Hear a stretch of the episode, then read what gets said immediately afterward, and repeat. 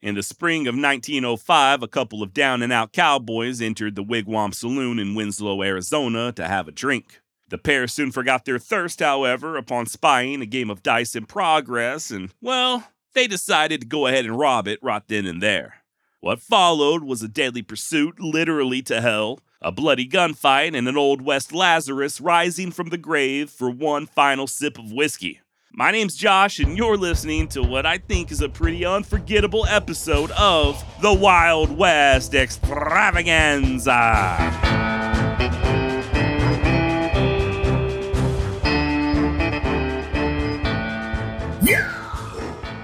The two saloon robbing cowboys in question were William Evans, also known as Smith, and his buddy John Shaw. The pair beat feet out of the wigwam $300 richer and hopped a train bound for Flagstaff, dropping a few ill gotten silver dollars in the process. Now, Evans and Shaw never did make it all the way to Flagstaff, instead, opting to leave the train about 25 miles west of Winslow at the now ghost town of Canyon Diablo. And depending on who you talk to, Canyon Diablo, or the Devil's Canyon, was a pretty rough town back in the day. I guess with a main drag named Hell Street, it kinda had to be, right? Take into account its 14 saloons, 10 gambling joints, 4 brothels, 2 dance halls, and a partridge in a pear tree, and it most certainly lived up to its name.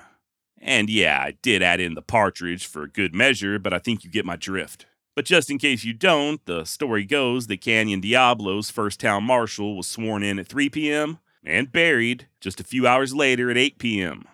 Five additional marshals followed, all killed in the line of duty, with the longest lasting all of just one month. So yeah, pretty rough town, but I reckon Hell Street was about as good a place as any for Shaw and Evans to make their final stand. Turns out Navajo County Sheriff Chet Hawk and his deputy, Pete Pemberton, along with Town Marshal Bob Giles, had discovered the silver dollars that the outlaws dropped when hopping that train. They headed straight for Flagstaff, but soon got word that the wanted men had been spotted hiding in some bushes outside of the Devil's Canyon. As such, Hawk and Pemberton arrived that evening, round about dusk, and began questioning local business owner Fred Volz. And just as Mr. Volz was in the process of confirming that, yeah, there were indeed a couple of shady newcomers in town, Sheriff Hawk notices the perps walking brazenly right out in the open. He and Pemberton rush out to confront the outlaws, who waste no time fleeing down an alley. The lawmen pursue and, upon turning a corner, find themselves staring down the business end of a couple of six shooters in the hands of Shaw and Evans. All four men immediately open up fire, emptying their guns just feet away from each other in a matter of seconds, and miraculously, neither lawman was wounded. The same could not be said for the dice robbing duo. Evans caught a round in the leg and shoulder, but he still fared better than his partner Shaw, who lay splayed out in the dirt, deader in hell, and minus a good portion of his brain matter.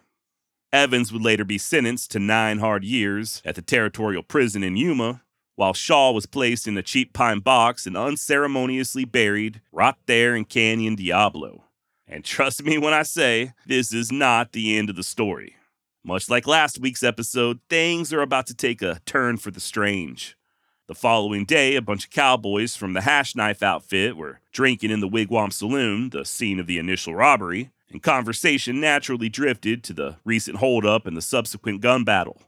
And if you're not familiar, the Hash Knife outfit, officially the Aztec Land and Cattle Company, had been operating there in Arizona since 1884, and at one point was something like the third largest cattle outfit in the entire country.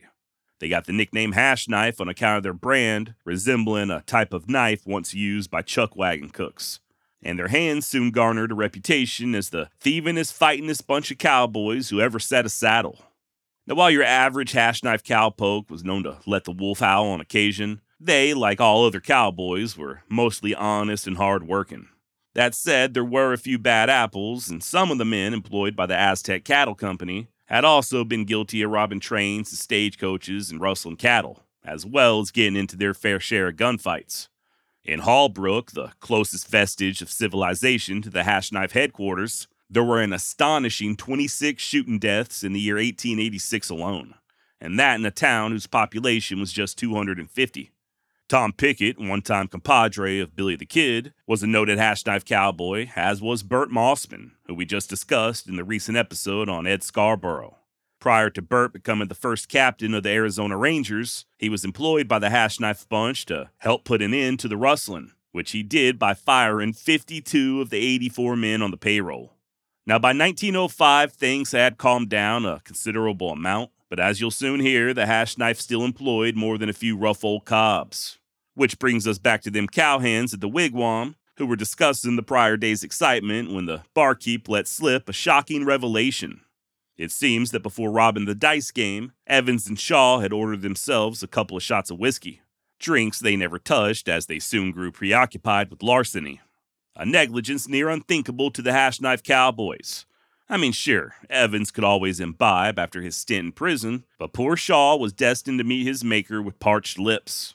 Reckon this didn't sit too well with them cowpokes, and it weren't long before they got it into their heads to ride on over to Canyon Diablo, dig up John Shaw, and make damn sure he got that final drink. And so it were that somewhere between 15 and 20 inebriated hash knife cowboys boarded a train bound for Hell Street, a bottle of the wigwam's finest rot gut in tow. The motley crew arrived at the Devil's Canyon just before first light and began banging on Fred Volz's door, buggering him to lend over a few shovels. We stopped at the depot and had a few more drinks, and then we went and dug the grave open with shovels, Cowboy Lucian Cresswell later recalled. Now, Fred Volz wasn't too happy about this new development. After all, it was he who, the day before, had identified the outlaws right before the shootout, and it was he who was tasked with burying Shaw afterwards. Now, not even 24 hours later, he had to sit back and watch as a bunch of wild ass cowboys dug up a corpse just so they could give him a drink. Thinking he might as well make the most of it, Volz went ahead and grabbed his fancy Kodak box camera. After all, who knows? Maybe a few photos of Shaw's body would help him collect a reward for assisting the lawmen, or even possibly induce Shaw's next of kin to pay him, Volz, for a proper burial. So, as it were, Fred began snapping pictures as the cowpokes put them shovels to work digging up the coffin all of them experiencing a shock of surprise when they popped open the lid and found Shaw's face frozen in a smile, a sight that caused at least one cowhand to shed a few tears. Undaunted and true to their word, they hauled Shaw up out of the casket, held his body upright, and began pouring whiskey through his smiling, clenched teeth. One cowboy by the name of Marley began singing Bringing in the Sheaves, at which point even more tears began to freely fall. A final prayer was given, I imagine a supplication of the sort that only a free living cowboy could make, merciful and understanding creator, and then Shaw was gingerly placed back in the coffin with a unfinished bottle of whiskey resting on his chest. The boys shoveled dirt back on top and solemnly made their journey back to Winslow, each of them no doubt wondering what their own burial would be like, and who, if anyone, would sing over them. Now, as far as I know, none of Shaw's family ever did come forward, and those photos would end up displayed in the Wigwam Saloon until it was torn down in the 1940s. I'm not sure who owns the originals, but you can find them online. Link in the show notes if you're curious, or just Google the shootout at Canyon Diablo. I normally don't suggest viewing photos of the deceased, but the expression on Shaw's face truly is uncanny. I mean, if you didn't know any better, you would swear he was still alive. It's like an Old West weekend at Bernie's, only with one of the most contented smiles I have ever seen. It's almost unbelievable. Speaking of unbelievable, hopefully you know by now that I do strive for accuracy here on the Wild West extravaganza, and it turns out that maybe Canyon Diablo wasn't quite as wild as I portrayed it to be earlier. Don't get me wrong, the gunfight I just described definitely occurred, as did the unearthing of John Shaw for that last drink. All of that was true. The other stories, though, the ones talking about the various town marshals killed in the line of duty, and the abundance of saloons and the other denizens of vice, well, those just might have been the imaginative musings of a fiction author by the name of Gladwell Richardson. Why he felt the need to embellish, I do not know, as the true story of Canyon Diablo is absolutely wild, in my opinion at least. There may or may not have been a succession of town marshals killed, and Canyon Diablo may or may not have been lined up and down with whorehouses and gambling joints. And there may not have been a bunch of gunfights in the streets, as people like to believe, but there was at least one deadly gunfight there, and it did result in one of the craziest stories I've ever heard. The final toast of a down and out cowpoke gone wrong by the name of John Shaw. You may be interested to learn that just seven months after the gunfight, Deputy Pemberton was in the Wigwam Saloon, the same establishment where this whole damn thing got started, and drinking with Winslow Town Marshal Bob Giles, the feller who had previously helped him find them silver dollars by the train station. The two lawmen got into an argument about what I do not know, but it resulted in Pemberton drunkenly and fatally shooting Marshall Giles. Pemberton was found guilty and sentenced to 25 years at the prison over in Yuma, the same one where William Evans, the man who he had shot and helped capture over at Canyon Diablo, was also doing time.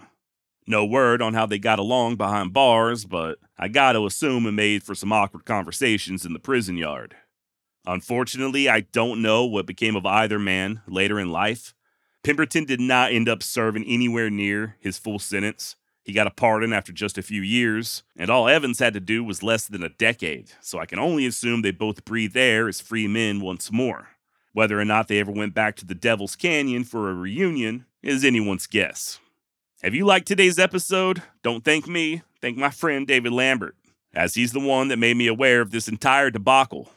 Just in case you don't know who I'm talking about, David Lambert is a talented artist and all around expert when it comes to Western films and Old West history in general.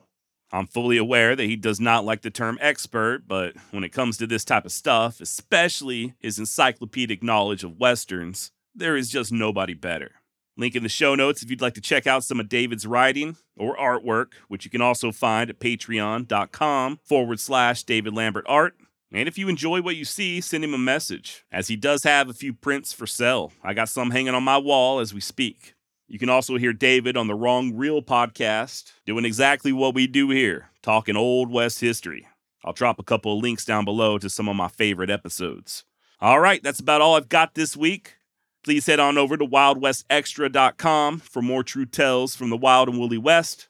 While you're there, hit that contact button, let me know what's on your mind, and try not to rob any dice games, okay? It won't end well.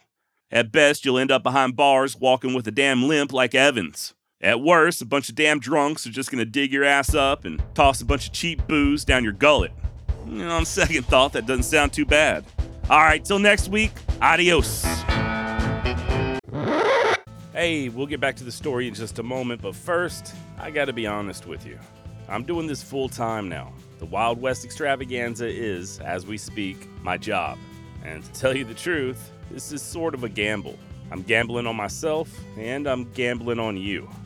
To make this work and to continue bringing you true tales from the wild and woolly West in an unfiltered and uncensored fashion, I'm going to need your support. And at this moment, the absolute best way you can support the Wild West extravaganza is by becoming a member of Into History. Into History is a podcast subscription channel made by history lovers for history lovers. Not only will you get to listen to the Wild West extravaganza ad free, but you'll gain early access before anyone else. You'll also get bonus content. There is currently Wild West extravaganza content on Into History that you cannot hear anywhere else, not even on Patreon. And there's a lot more to come. You'll also get to participate in the book club, the community forum, the upcoming live streaming events, and best of all, you won't have to hear my annoying ass voice break into the middle of a story like I'm doing right now. And guess what? You also get everything I just mentioned from all the other shows in the Into History universe, offering the same perks. Come on, what are you waiting for? Go to intohistory.com forward slash Wild West Extra. That's intohistory.com forward slash Wild West Extra to become a member today. I love you, and thank you very much for assisting me in helping to keep the Old West alive. Back to the show.